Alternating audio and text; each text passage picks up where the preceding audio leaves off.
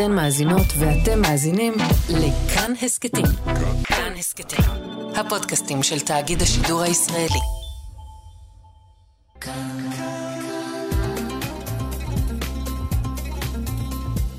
כאן תרבות.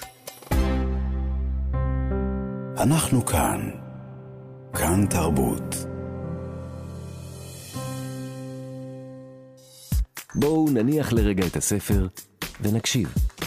עכשיו, מה שכרוך. כאן תרבות.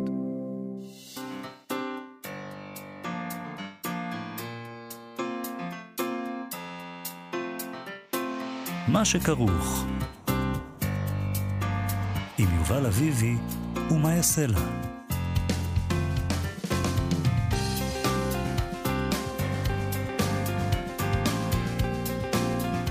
שלום וצהריים טובים, אנחנו כאן עם מה שכרוך במגזין הספרות היומי של כאן תרבות. אנחנו כאן בכל יום ב-12 בצהריים בשידור חי, למרות שנדמה לי שנשמעתי מופתע שאנחנו כאן, אבל זה קורה תמיד ב-12 בצהריים בשידור חי. תמיד ו... אתה מופתע? לא, תמיד 아, אנחנו תמיד כאן. תמיד אנחנו כאן. אבל, אבל נשמע כאילו הופתעתי. כן. לפעמים אתה מופתע. לפעמים אני מופתע מזה, החיים מאוד מפתיעים. נכון. אנחנו ב-104.9 או ב-105.3 FM. אפשר גם להאזין לנו כהסכת באתר ובאפליקציה של כאן ובכל יישומוני ההסכתים. אנחנו כמובן גם קשובים להתראות ביטחוניות. אם יהיו כאלה, אנחנו נעדכן אתכן ואתכם. נספר לכם שמחר תחנות הרדיו של כאן משדרות משדר הנצחה אה, לחודש למלחמה. זה נקרא שיר פרידה, המשדר המיוחד הזה. לאורך היום אה, תחנות כאן 88, כאן ג', כאן תרבות וכאן מורשת ישדרו הקדשות שהקליטו חברים ובני משפחה ליקרים, שלה, ליקרים להם שאינם עוד. לצד הזיכרונות והסיפורים נשמיע לאורך היום את השירים שהם בחרו. זאת אומרת, הקדשות שלהם והשירים שהם אהבו, אה, וכל זה יהיה מחר בתחנות הרדיו של כאן. גם אנחנו, כאן תרבות, נקדיש לזה מקום. איתנו באולפן המפיק שלנו איתי אשת, על הביצוע הטכני שלומי יצחק, שלום לשניכם, שלום מאיה סלע. שלום יובל. Uh, תשמע, אנחנו נדבר היום עם קובי ניב על הספר החדש שלו, שבו הוא מנתח סרטים וסדרות טלוויזיה, והוא מציע אותו באתר פתוח לכולם, חינם אין כסף. נשאל אותו למה. וגם נשאל אותו אולי מה לנו ולניתוחים מלומדים על קולנוע עכשיו. למרות שיש כמה, כמה נקודות שנראה לי שהן רלוונטיות כן, לחיינו. כן, יש שם איזה עניין עם החיפוש שלנו אחרי אבא. אני, חוסר ההיענות של האבא. זה, אפשר להזדהות עם זה, אה? Mm, כן. אנחנו נדבר היום גם עם פרופסור צביה ולדן ועם איימן קאב, קאבהה על בית הספר לפליטים באי היווני לסבוס, שעומד במרכז ספר חדש שנקרא חבלי תקווה. אז כשראינו את המילים האלה, את המילה הזאת, תקווה, חבלי תקווה, מיד רצינו קצת מהדבר הזה, אז כי, אנחנו נדבר איתם. אני לא בטוח שכדאי לעבור את מה שהפליטים האלה עוברים כדי להגיע לתקווה. אנחנו, אנחנו עוברים ממילא כל מיני דברים. אה, אני רוצה גם להגיד שצביה ולדני היא הבת של שמעון פרס, ואני כמובן לא אוכל להימנע מלשאול אותה. שמעון פרס שהיה ידוע כמין אופטימיסט כרוני כזה. Uh, מעניין אותי מה, אם היא יכולה להגיד לי מה הוא היה אומר היום על מה שהתרחש פה. אולי יודעת. אולי. Uh, אנחנו נתחיל uh, עם סדרות של uh, שמעון עדף. במדור הספרות של ידיעות אחרונות מתפרסם בסוף השבוע סיפור קצר שלו, סליחה, סדרות קלסתר פנים, שבו הוא מתאר מערכת יחסים שלו עם ד', ילד משדרות לאורך השנים, עד השבת של השבעה באוקטובר. זאת אומרת, מילדות, כל מיני תמונות כאלה שלהם ביחד, שלו ושל ד', לקראת סיום. עד, עד השבעה באוקטובר, כאמור. לקראת סיום הוא כותב uh, בסיפור הזה כך: התעוררתי מוקדם בבוקר שמחת תורה, לפני האזעקות בגוש דן. בקבוצות, בקבוצה המשפחתית הבזיקו הודעות על ירי קסאמים. הבזיקו השאלות השגורות. כולם בסדר? מה עם אמא? איפה היו נפילות? אחר כך, מה קרה? מה הצית את הסבב הזה? אחר כך, יורים בחוץ, צרורות של תתי מקלע. אחר כך, סרטון של גברים פלסטינים חמושים ברובים בג'יפ שועטים ברחובות שדרות. אחר כך, השמועות על השתלטות טרוריסטים על תחנת המשטרה בעיר, השמועות על הרוגים וחטופים, השמועות על טבח המוני במסיבת טבע ביער ליד רעים. אחי תכנן ללכת. הודעות בהולות, הוא לא עונה, אשתו לא עונה, שעה מתוחה, רועדת. אחר כך, הידיעות על הפרעות בכפר עזה. הדיווחים על הבערת הבתים על יושביהם בבארי. תחנוני הנצורים ביישובי הדרום. אחר כך, תמונות הקורבנות על מדרכות בשדרות בשלוליות דם. חשבתי, התאורה חריפה. הגוון האדום בתצלומים מוגזם. רק בצהריים כתבתי לדלת, המסרון לא נקרא. שאלתי על אודותיו בקבוצה המשפחתית, קיבלתי תשובות סותרות. במוצאי החג ענה ד' בקצרה שהם בסדר, מבוצרים בבית, אבל אבד הקשר עם אחותו ובן זוגה ששהו בסוף השבוע בקיבוץ. מחפשים אותם. שאלתי איזה קיבוץ. הוא לא הגיב. למחרת התבשרתי. עברו הימים והקבורה התעכבה. נסעתי אליו, או שהוא נסע אליי. באחת הערים הנידפות, העשויות טיט ורעיונות שווא, הסתכלתי בו. לא היו לו פנים. מסכת רוכשת של עצבים התעכלה שם תחת אבן חיוורת. מה אתה זוכר מאחותי? שאל. מה? תספר לי דבר אחד. זכרתי את רכיפת המספריים מעל ראשי, מעל ראשי. זכרתי את הבל נשימתה נסו סמוך לאוזניי כשקיצצה קצוות עקשניות. לא הוצאתי מילה. איפה מדריך הכישוף שגנבתי בשבילך מהתערוכה במתנס? איפה הנזר שהבטחת לי עם הכוח לדלג בין מציאויות? שתקתי. הוא אמר, אל תגיד. אמרתי, מה? שמהשמיים ינחמו אותי. הסתכלתי בו. הוא אמר, למה? אותך ניחמו? זין.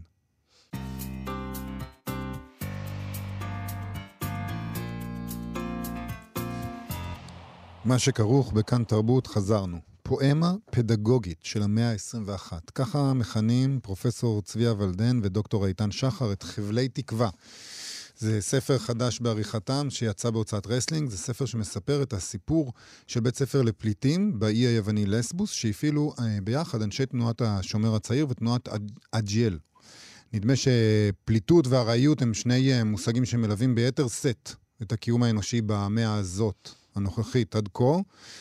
אבל אולי זה תמיד היה ככה, אולי אנחנו רק אה, מסתכלים על עצמנו וחושבים שאנחנו מיוחדים. זה ספר אופטימי, מיזם אופטימי, שכמובן נוגע גם בקונפליקט הפנים-ישראלי, אף שהוא מתרחש בארץ אחרת עם פליטים מארצות אחרות. למרבה הצער הוא נראה רלוונטי מאוד לחיים שלנו ושל השכנים שלנו בימים אלה.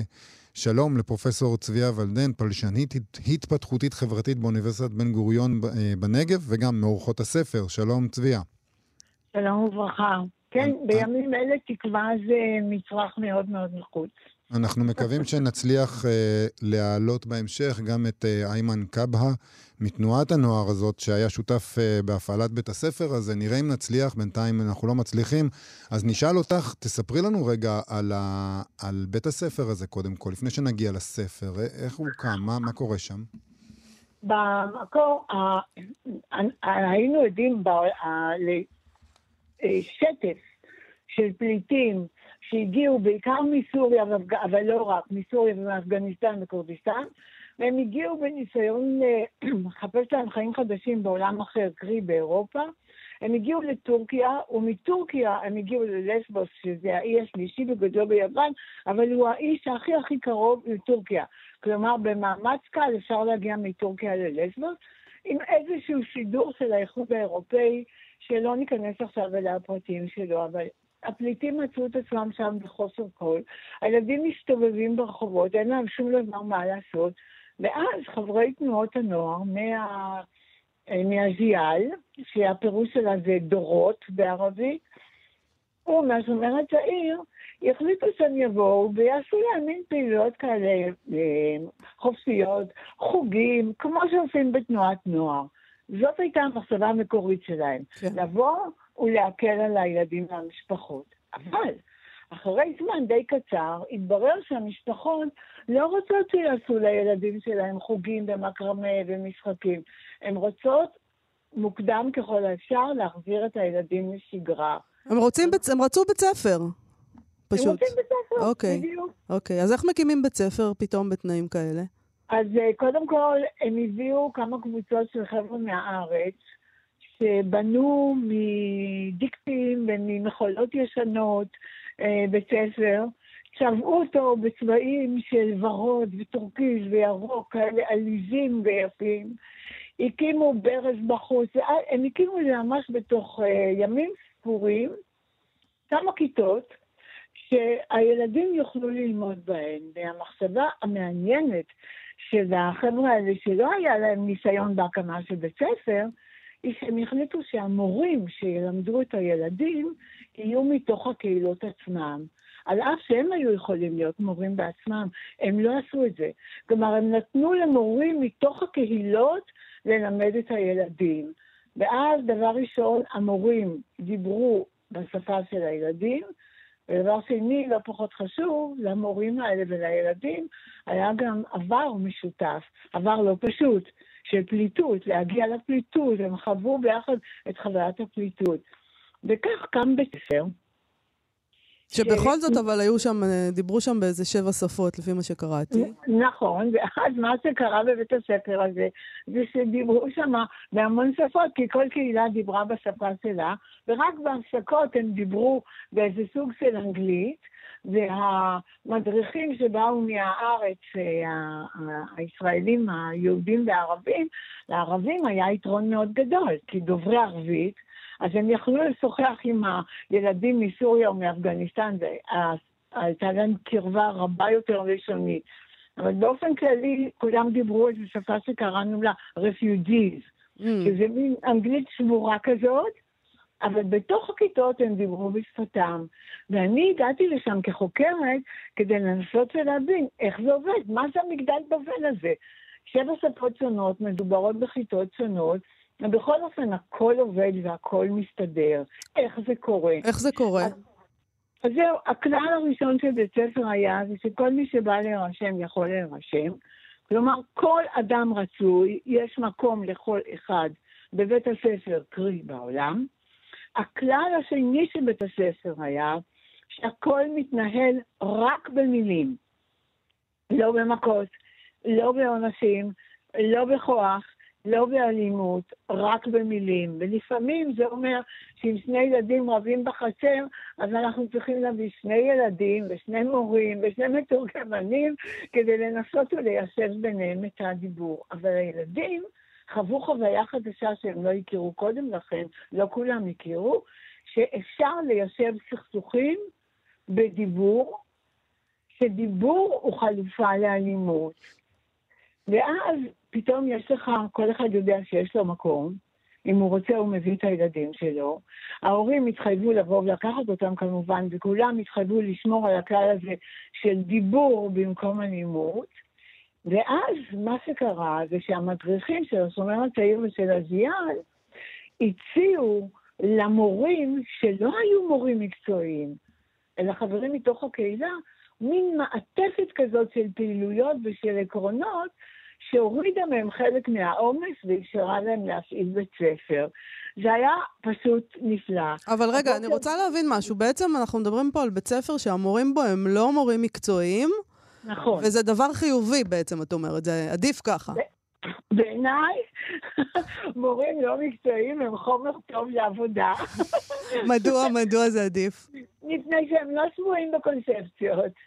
זה דבר ראשון. דבר שני, מפני שהצמיחה היא צמיחה אמיתית. המנהיגים צומחים לתוך התפקיד שלהם כמורים, הילדים צומחים לתוך התפקיד שלהם כתלמידים, כי היו שם הרבה ילדים שמעולם לא היו בבית ספר, וכולנו צומחים לקראת שגרה חדשה.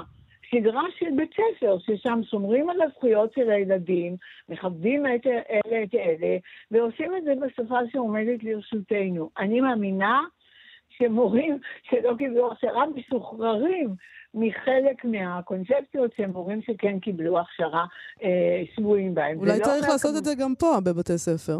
א', זה רעיון נורא. Mm-hmm. ב', יש לנו כבר היום דוגמאות מדהימות. בימים הקשים האלה אנחנו רואים דוגמאות, למשל, במצפה רמון הגיעו חבר'ה מתנועת דרור, מדריכים, שהם לא מורים. כן. ובתוך כמה ימים הקימו שם גן והקימו שם בית ספר והקימו שם מוסד חינוכי. כי מה שקובע את ההצלחה שלך בחינוך זה האמונה שלך באדם.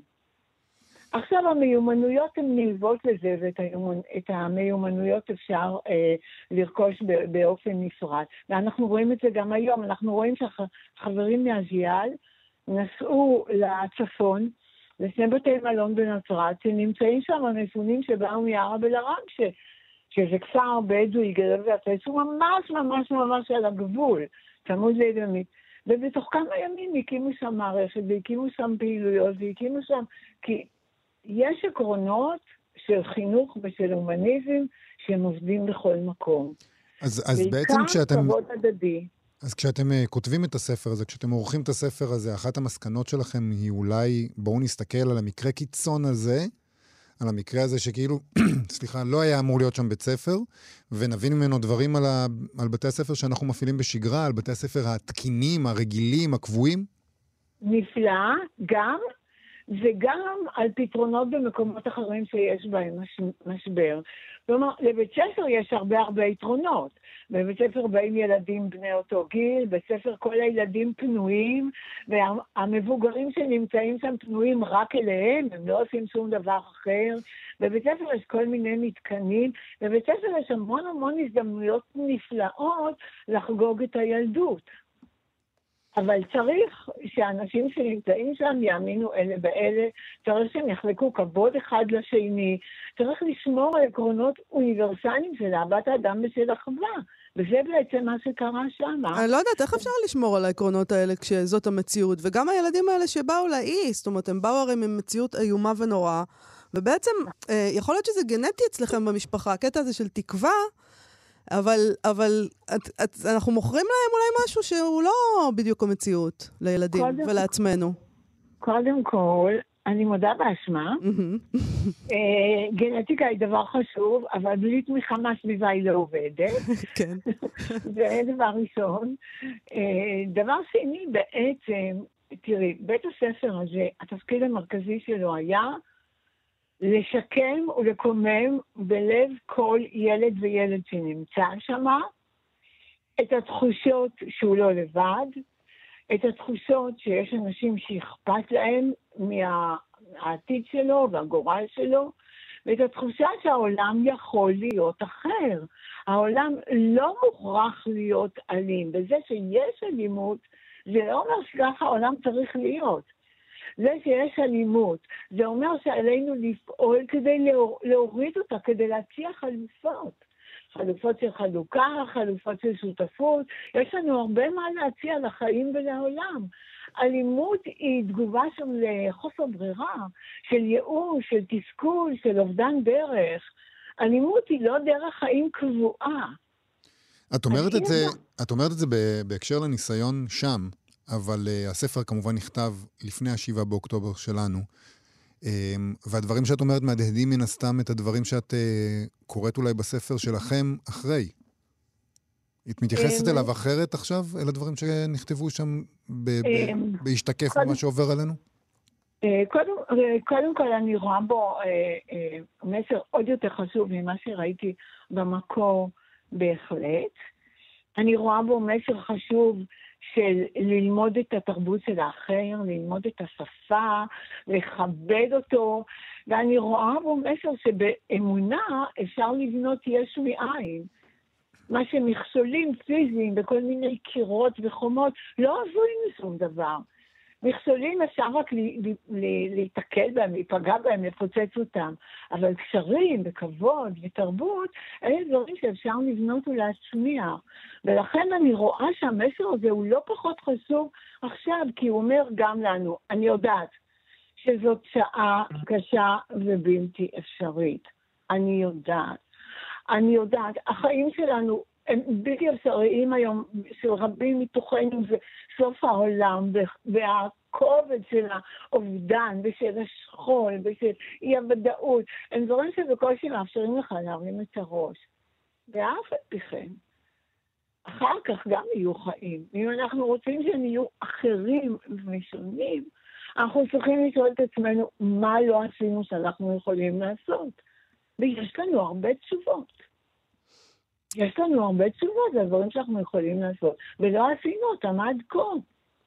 למשל, ללמוד ערבית, למשל, לכבד את הקהילות האחרות, למשל, להבטיח לכל אחד מקום ולא לשאוף לקחת את האדמה ואת המקומות של האחרים. כל הדברים האלה מסריים, גם היום. פרופסור ודן, אני רוצה לשאול אותך על אבא שלך, שמעון פרס. את יכולה כן. לדמיין לעצמך מה הוא היה אומר היום על מה שקרה פה ועל כן. המצב שלנו? בואי נתחיל מזה שאני אגיד דבר לא צנוע. דבר לא צנוע, קדימה. הוא היה ראש ממשלה, לא היינו מגיעים למקום הזה. אני מצטערת. ראש, אה, אה, הגענו למקום הזה בין השאר בגלל תפקוד לקוי של ראש ממשלה בלתי אפשרי ושל פוליטיקאים בלתי אפשריים. אז זה קודם כל. אז הוא, כחכם, לא היה נכנס למקום שהפיקח לא, יהיה, אה, לא יכול כל כך בקלות לצאת ממנו. אז זה דבר ראשון, אני יודעת שזה לא צנוע, אבל אני אומרת את זה. עכשיו תראה, אני מדברת איתו כל יום, Mm, אבל אני, אני לא מדברת בשמו אף פעם. אבל אני כן קוראת מה שהוא כתב בספר האחרון שלו. בספר האחרון שהתפרסם כבר אחרי מותו, שנקרא אין מקום לחלומות קטנים, אה, אז הוא כותב, מדינות לא יכולות עוד להרשות לעצמם לחלק את העולם בין אוהבים לאויבים. אויבינו כיום הם אוניברסליים, העוני והרעב וההקצנה והטרור. אלה לא מכירים בגבולות והם מאיימים על כל העמים. לכן עלינו לפעול במהירות כדי להפיל את החומות שנבנו במרירות ובעוינות, כדי לבנות קשרים שיובילו לשלום, כך שנוכל לשלב כוחות להתמודד עם האתגרים המשותפים, לנצל את ההזדמנויות הרבות הנפתחות בעידן מחדש. ואני גם עכשיו אומרת בשעה הקשה הזאת, בשעה הקשה הזאת, אין לנו ברירה אלא למצוא את הדרכים לחיות ביחד, אבל ביחד לא רק בתוכנו, ביחד גם עם כל מי שאיתנו על, על, במדינת ישראל, ביחד גם עם כל מי שאיתנו באזור שמסביבנו, ויש לנו עדויות. שאנשים במרחב שמסביבנו רוצים ליצור איתנו קשרים, ורוצים לחיות איתנו ביחד. היינו במקום הזה. עכשיו, ההשתוללות האלימה, הפרועה הזאת, היא תקלה קשה, אבל היא תקלה. היא תקלה. אבל היא תקלה שלא גורמת לך לעצור רגע ולהגיד, רגע, אני לא יודעת, אולי האופטימיות הייתה קצת מוגזמת? את מדברת לא, על זה שיש לא עם מי. לדבר ויש עם מי? עם מי? לא, אולי האופטימיות לא הייתה מוגזמת, אולי לא עבדנו מספיק, Mm, אולי לא עבדנו נכון. תראה, אנשים שואלים מה אבא שלי היה עושה. כשהיה, אני הרי לא יכולה לדבר בשמו, אבל אני כן יכולה להגיד מה הוא עשה. למשל כשהיה הסיפור של אנטבה, והיה צריך למצוא פתרון שהוא נראה הזוי מופרך וזה. מה הוא עשה? הוא הקים מועצה של אנשים, שכולם קראו לזה בזלזול, בלעג, קראו לזה מועצת, מועצת הפנטזיה של פרס. והוא הושיב קבוצות של אנשים, לא רק אנשי צבא, ולא רק אסטרטגיים, אלא גם סופרים וגם חוקרים וגם אנשים מכל המקצועות ומכל התחומים. הוא אמר, תביאו לי את כל הפתרונות האפשריים, כולל את הבלתי אפשריים. זה מה שאנחנו צריכים לעשות עכשיו. כן. להתכנס ביחד, לחפש פתרונות אחרים, שונים באופן מהותי ממה שעשינו עד כה. במקום להשקיע בגדרות, במקום להשקיע בחומות, במקום להשקיע בהתעלמות, במקום להשקיע בהכנעה, בואו נחפש הפוך. ללמוד אחד את השני, להכיר אחד את השני, לחפש את הביחד, לחפש את הכבוד ההדדי. ואני רוצה להגיד לכם, מדינת ישראל אף פעם לא תצלח אם היא תבגוד בעקרונות הבסיסיים שעל שמם היא קמה. עכשיו כולם מדברים על השואה. לא מדברים, כשהיה החילוץ של סבן הראשון, אז אבא שלי אמר איזה משפט כזה, עכשיו יש מדינת ישראל, יותר לא יהיו בני ערובה, שמדינת ישראל לא תציל אותם. כן, מהמם. עכשיו יש מדינת ישראל, אבל היא חייבת להיות נאמנה לעקרונות האוניברסליים של הנביאים, של הערכים שלנו, של המסורת שלנו. היא לא יכולה להיות מדינת כוח ועוצמה בלבד. אין לזה שום משמעות. היא חייבת להיות מדינה מכילה, מקבלת, פתוחה, עוד יותר ממה שהיא הייתה. עכשיו, אם את שואלת אותי אם האופטימיזם שלי נכנס, קודם כל אופטימיזם בהגדרה, אבל אני לא נאיבית. אבא שלי כותב את זה גם בספר. אל תחשבו שמי שאופטימי הוא נאיבי. הוא לא נאיבי והוא לא טיפש, הוא מחויב. האופטימיות שלנו אומרת שצריך להיות טוב לכולם, לא רק לנו ולא על חשבון מישהו אחר. ואת זה אנחנו יכולים לעשות. יש לנו הכל. יש לנו שפה שפרצה גבולות, יש לנו תיאטרון שמסתובב בכל העולם, יש לנו פורמטים בטלוויזיה שקונים בכל העולם, יש לנו טכנולוגיות שכל העולם משתמש בהם, יש לנו כל כך הרבה כלים. עכשיו בואו נחפש את הדרך לחלוק אותם עם אנשים אחרים כדי שגם לאחרים יהיה. לא רק לנו. ומה שקרה לנו בשנים האחרונות, זה לא פגם באופטימיות שלי, אבל זה כן שינה תוכנית העבודה שלי. זה הדיבור על עליונות, והדיבור על בלעדיות, והעוצמה, והכוח. אבל אה, פרופסור ולדן, אנחנו גם גילינו שיש בצד השני אנשים שלא בעניין של לנהל איתנו איזה משא ומתן, רוצים פשוט להשמיד נכון. אותנו. זה גם משהו נכון. שהסתבר בחודש נכון. האחרון לחלק מאיתנו. נכון. יש כאלה שידעו את זה קודם. אנשים, אנשים כאלה היו תמיד, רק עכשיו הם תפסו ראש, והם לא כולם, ואנחנו נוטים אה, לא להבחין ביניהם, אבל הם מאוד מאוד מאוד שונים. ההשוואה של חמאס ל, ל, אה, לרשות היא באמת, היא לא הוגנת, והיא לא נכונה, ואנחנו מחמיצים בה את הכוחות הפנימיים שבתוכנו, שבתוך מדינת ישראל. ערבים פלסטינים ישראלים הם כוח. הם, הם, הם, הם מחולקים איתנו מדינה ושטח ואמונות וערכים. חבל שאיימן לא עולה על הקו, לשמוע אותו. זה אולי בפעם הבאה אנחנו נדבר איתו. פרופסור צביה ולדן, אה, חבלי תקווה, זה הספר שדיברנו עליו, אה, אם מישהו רוצה לקרוא, אה, בתקווה שהתקווה מדבקת. תודה רבה לך. אני מאוד מאוד מודה לכם, ותדעו, מתקווה נולד משהו. וייוולד משהו חדש, אחר, טוב יותר, מחויב יותר, שחולק יותר, שמשתף יותר, למרות כל האבל, היגון הנוראי שאנחנו חווים כיום. תודה רבה, תודה רבה לך. לך. להתראות. חן חן.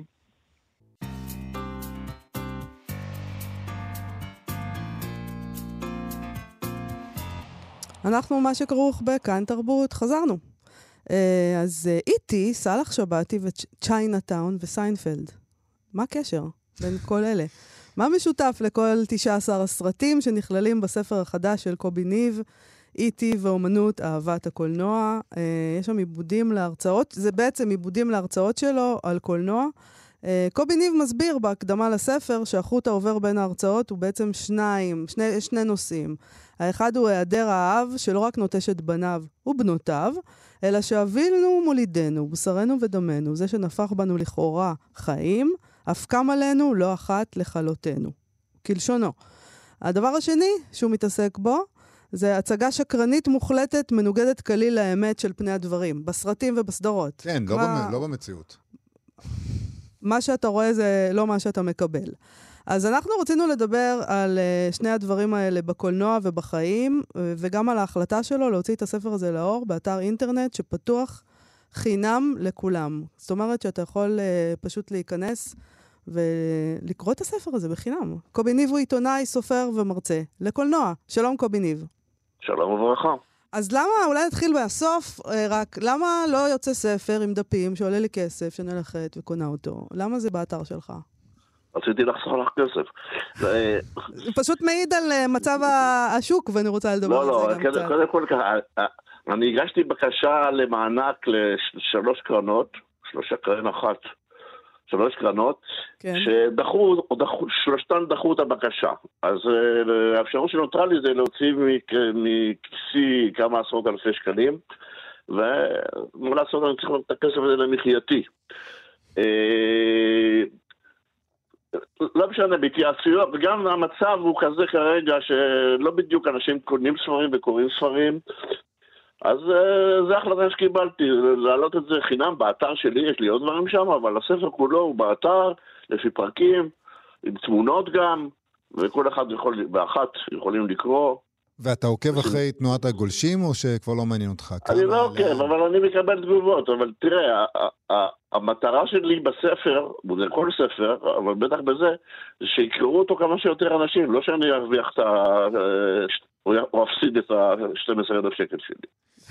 אוקיי, אז בוא נדבר קצת על העניין עצמו. בוא נדבר על איטי. אני רוצה לדבר על איטי, כן, בסדר? בבקשה. על, לפי שני העקרונות האלה שהצבת פה, היעדר האב וההצגה השקרנית המוחלטת, בוא תנתח אה, על איטי, טוב, איטי... איך האב איטי- נהדר שם?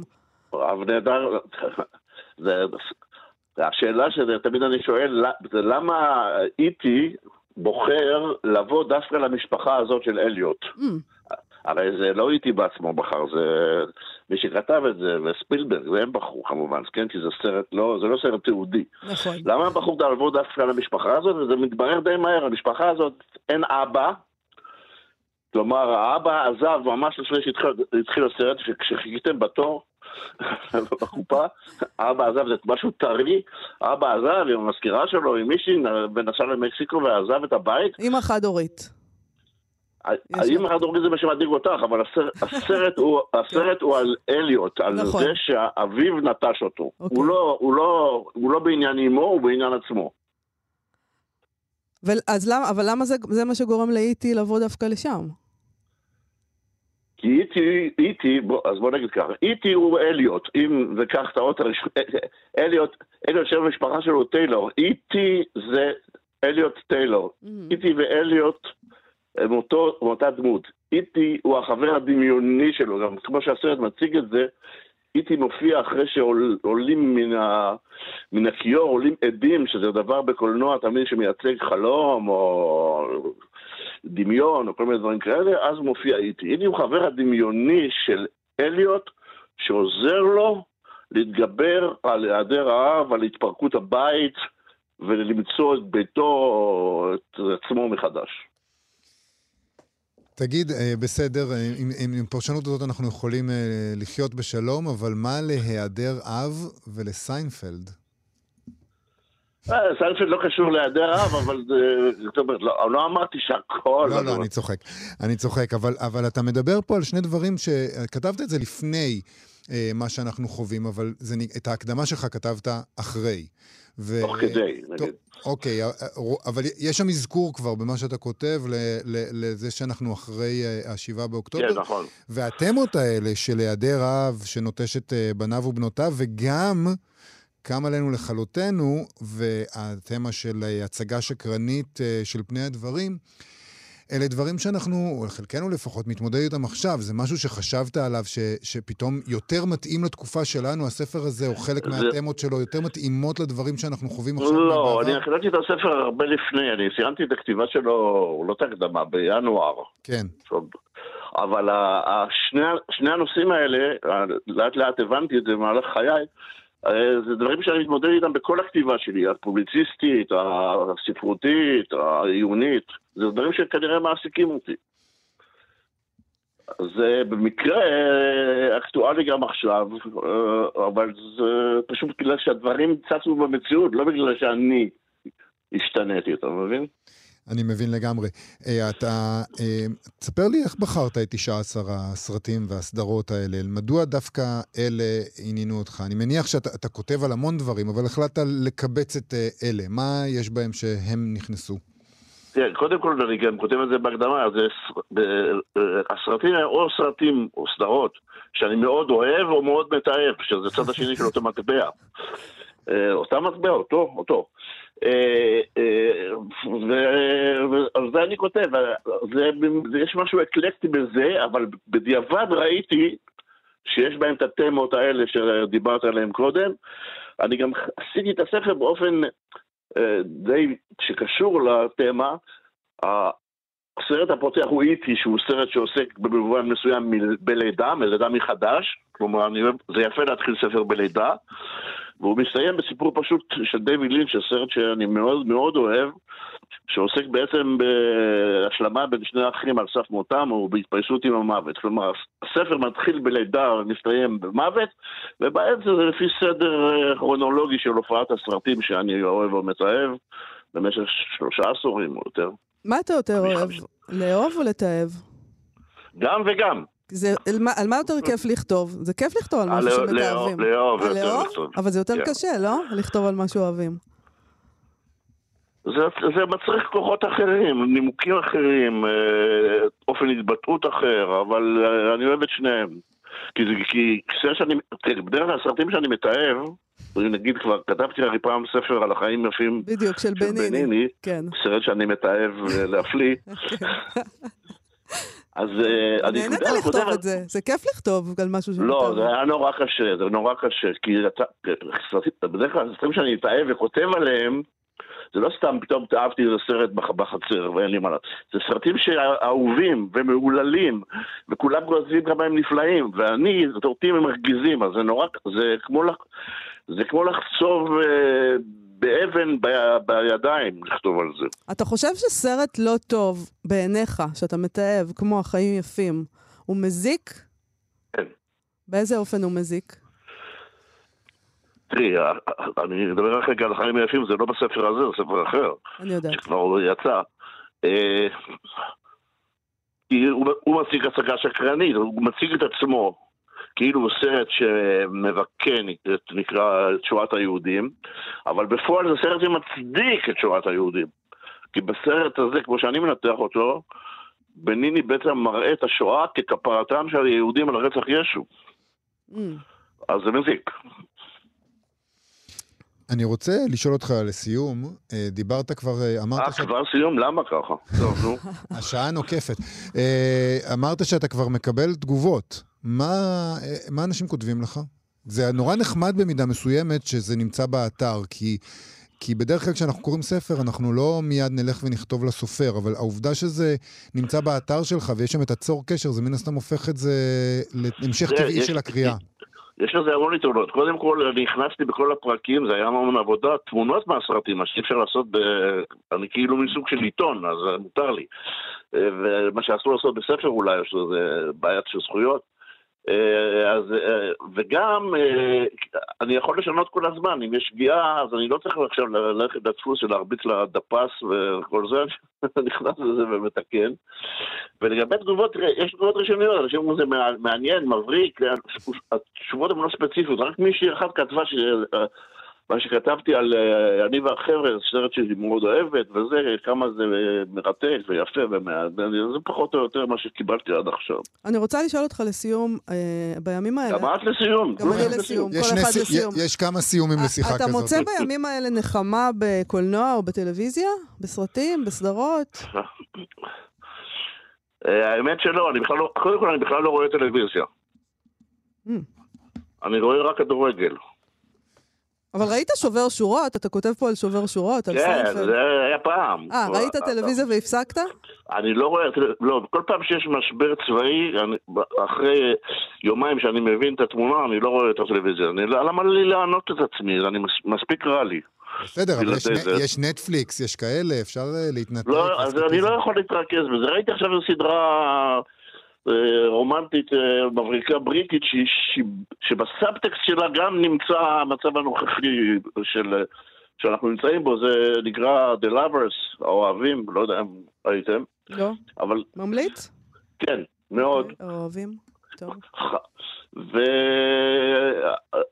תראה, תראו, אני, העיס- העיסוק שלי בלהעלות עכשיו את הספר כולו לאינטרנט זה עבודה קשה שדרשה המון זמן, וזה עבודה טכנית, לא, אני גם לא יכול לכתוב, לא רק שאני לא יכול לקרוא, לא יכול לראות, אני גם לא יכול, אני הפסקתי ספר באמצע, ספר פרוזה. אבל העיסוק הזה הוא עיסוק טכני, קשה, ארוך, מסובך, מלא טעויות, תיקונים, ושאיכשהו העיסוק בו שמר, שמר על שפיותי במהלך התקופה הזאת. איטי ואומנות, אהבת הקולנוע, קובי ניב. נמצא הספר הזה באתר שלך, אנשים יכולים פשוט להיכנס ולקרוא אותו. חינם אין כסף. בשמחה. תודה רבה לך על השיחה הזאת, קובי. תודה לכם. להתראות. עד כאן התוכנית שלנו להיום. אנחנו מודים לאיתי אשת על ההפקה ולשלומי יצחק על הביצוע הטכני. כרגיל, בואו לבקר אותנו בעמוד הפייסבוק שלנו. חפשו מה שכרוך בפייסבוק, תגיעו לשם מהר. אנחנו נהיה כאן שוב מחר, כאמור, עם השידור המיוחד של כאן להתראות. אתם מאזינים לכאן הסכתים, הפודקאסטים של תאגיד השידור הישראלי.